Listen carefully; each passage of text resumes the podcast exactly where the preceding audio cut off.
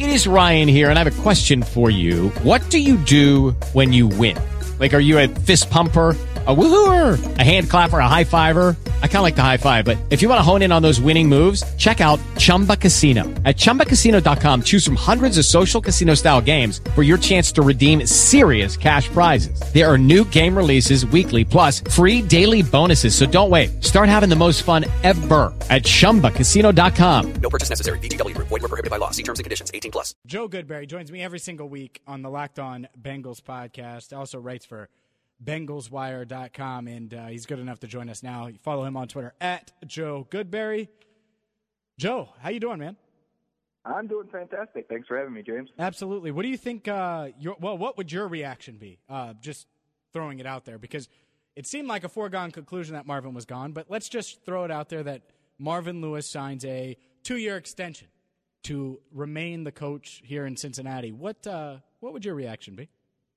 I think it would be very similar to 2011. The last time they were in this situation where it was a lame duck year, he's on the last year of his deal, they had a terrible season, and I think everyone at that point was ready to move on. That's the infamous real bad press conference, Yeah. you know, where everything The world's seems- worst press conference. Yeah. Yes.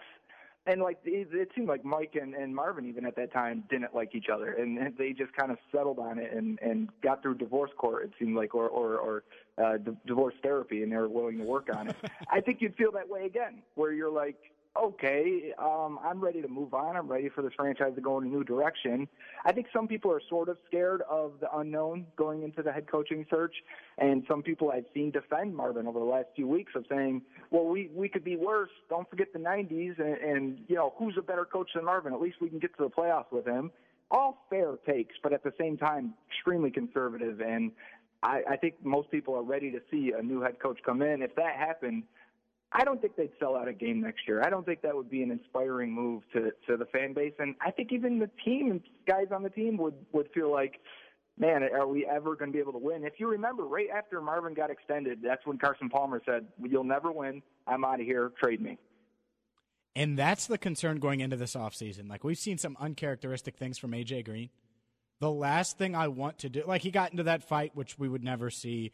Uh, spoke up saying, get playmakers the ball, which he would never do. We, we, we felt like, at least, he had never done prior to this year. The last thing I want to do is ruffle A.J. Green's feathers and get him in, into that place that Carson was, which was, get me the heck out of here.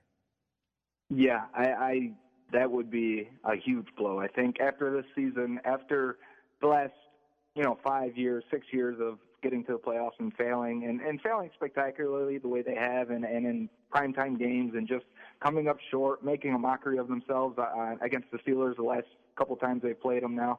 Um, I think losing a franchise player in, the, in a similar way, well, that's probably, you know, it probably doesn't happen. But if it did, man, talk about all-time low for this franchise. He's Joe Goodberry. Make sure you follow him on Twitter at Joe Goodberry. I'm James in for Mo today here on ESPN 1530. You, you obviously you've watched every single snap of this season multiple times. Just a real quick note or question about Sunday's game: Is that the first time? Because it felt like they gave up. Was the effort there on film, or was it just technical things and, and starters being out? Like, what was the the biggest issue with what you saw from the Bengals on Sunday against the Bears? As always, it's a combination of everything. But if you're asking specifically, was it an effort issue? I saw it on a lot of plays, especially on defense. Um, and sometimes that can be confused with, you know, once you start getting into blowout territory and the game starts unraveling the way it does, or if the offense goes on three and out. We saw that during the year. An offense can go three and out three times in a row, and the defense is just gas, or they're just not inspired at that time. They just don't feel like their efforts are being matched on the other side. And yeah, you can see effort start to slip at that point. I think it happened a little bit earlier and a little bit more often in this game. And I think that's a sign of coming off of a bad, bad loss where your season was on the line against the Steelers. And, you know, you come back on a short week, you're you're beating you're playing a team that you should beat on paper and they're wiping the floor with you. I I think very quickly the confidence was gone and it, it was the backups not being in and not knowing their responsibilities or I shouldn't say that. Not not playing to the same standard as some of the starters.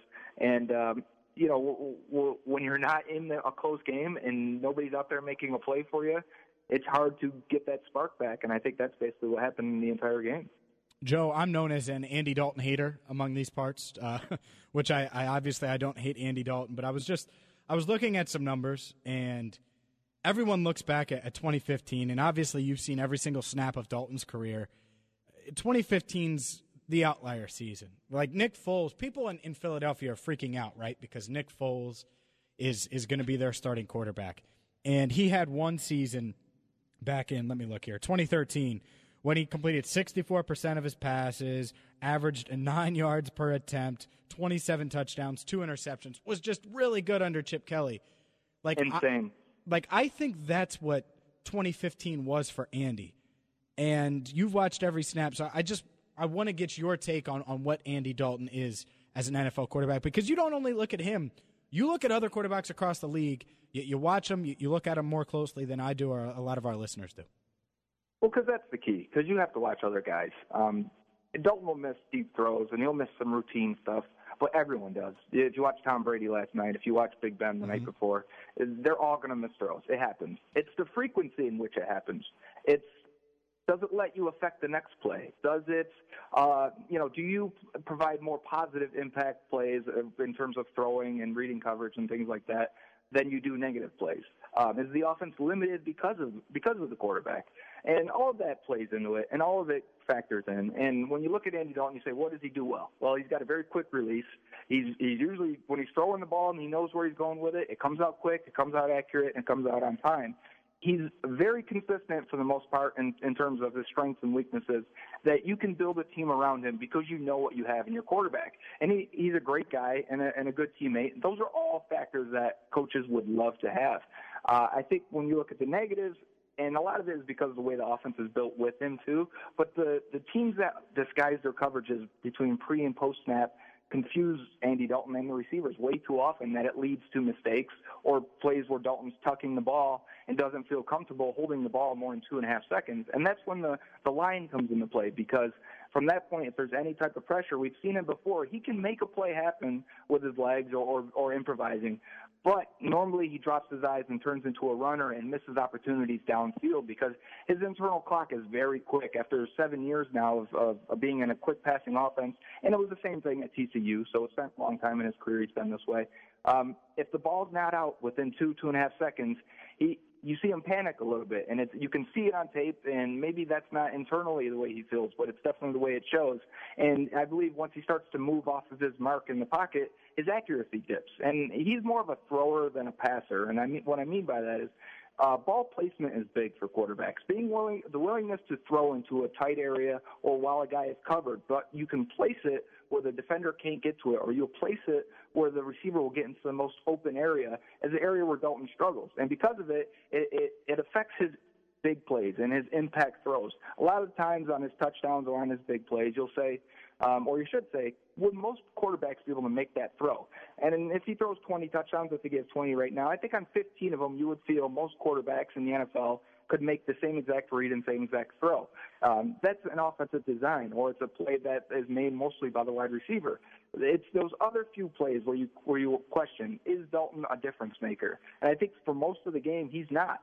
Uh, and that's why I say if a franchise quarterback is available, the Bengals should always be open to that idea.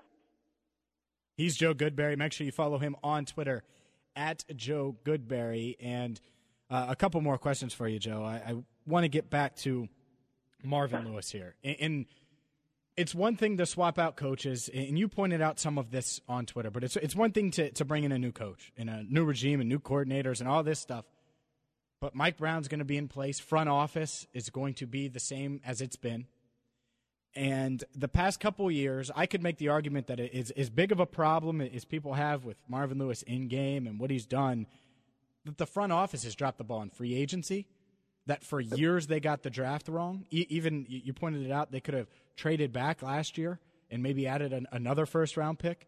Like there, there's been so many different things that this front office, since that 12 and 4 season, has missed, has gotten wrong, or hasn't kept the, the right players. That to me, they have to figure that out. And it looks like they did in last year's draft. Like a lot of their draft picks are right. They, they've got them right, it seems like, and they've added some talented guys. But this front office has to change if they're going to get back to what they were from 2011 to 2015. Exactly, and you talk about the the front office because that largely that's going to keep the same. You're going to have Mike Brown, Katie Blackburn. You're going to have Duke Tobin making the decisions for personnel. And if you look back the last two years, and it's it's you know two years ago they lose Marvin Jones, Mohamed Sanu. Those are the big guys they lost. They also lose Reggie Nelson. Um, they bring in Brandon LaFell. They, they extend guys like Dre Kirkpatrick this offseason. They signed Kevin Minter to over four million dollars. He's barely played at all and hasn't played well when he has. Um, and they allow guys to walk like Kevin Zeitler and and Andrew Whitworth. And their last three first round picks gave them zero production their rookie year. Cedric Ogbuehi, who was injured when they drafted him, but felt you know they knew he was going to be a backup either way when he was healthy. Um, uh, William Jackson missed his entire rookie year, and then John Ross missed his entire rookie year. So they're not getting immediate returns in free agency. If anything, they've lost guys and quality guys. Um, and while sitting on 10 to 12 million dollars a year, rolling rolling it over in cap space into the next season, so they haven't spent to the maximum with good rosters. They haven't gotten production from their first round picks, and they've lost key free agents. Uh, that's not going to change with that change in head coach. You hope the next coach comes in and and fights for that. But I don't have any doubts that Marvin Lewis fights for players and fights to keep his his guys. So uh, that's still a concern. Uh, you know, I, I think we've forgotten over the last 15 years with Marvin you know what it was like before Marvin and what it was like early early Marvin days from 03 to 06 or in 07 where you felt really Mar- Mike Brown had a control of this franchise and he was going to do it his way or no way and I guess that is the concern when you when you or if they do lose Marvin Lewis or decide to move on without him, is how much does Mike Brown step back into it as the face of the franchise? Because mm-hmm. to be honest, I think Marvin Lewis has really been the face of the franchise over his, most of his tenure here. He's Joe Goodberry. Give him a follow on Twitter at Joe Goodberry. Joe, I appreciate the time as always, man. Have a good one. Thank you, James. With LuckyLand Slots, you can get lucky just about anywhere. Dearly beloved, we are gathered here today to. Has anyone seen the bride and groom? Sorry, sorry, we're here. We were getting lucky in the limo and we lost track of time. No, Lucky Land Casino, with cash prizes that add up quicker than a guest registry. In that case, I pronounce you lucky. Play for free at LuckyLandSlots.com. Daily bonuses are waiting. No purchase necessary. Void where prohibited by law. 18 plus. Terms and conditions apply. See website for details.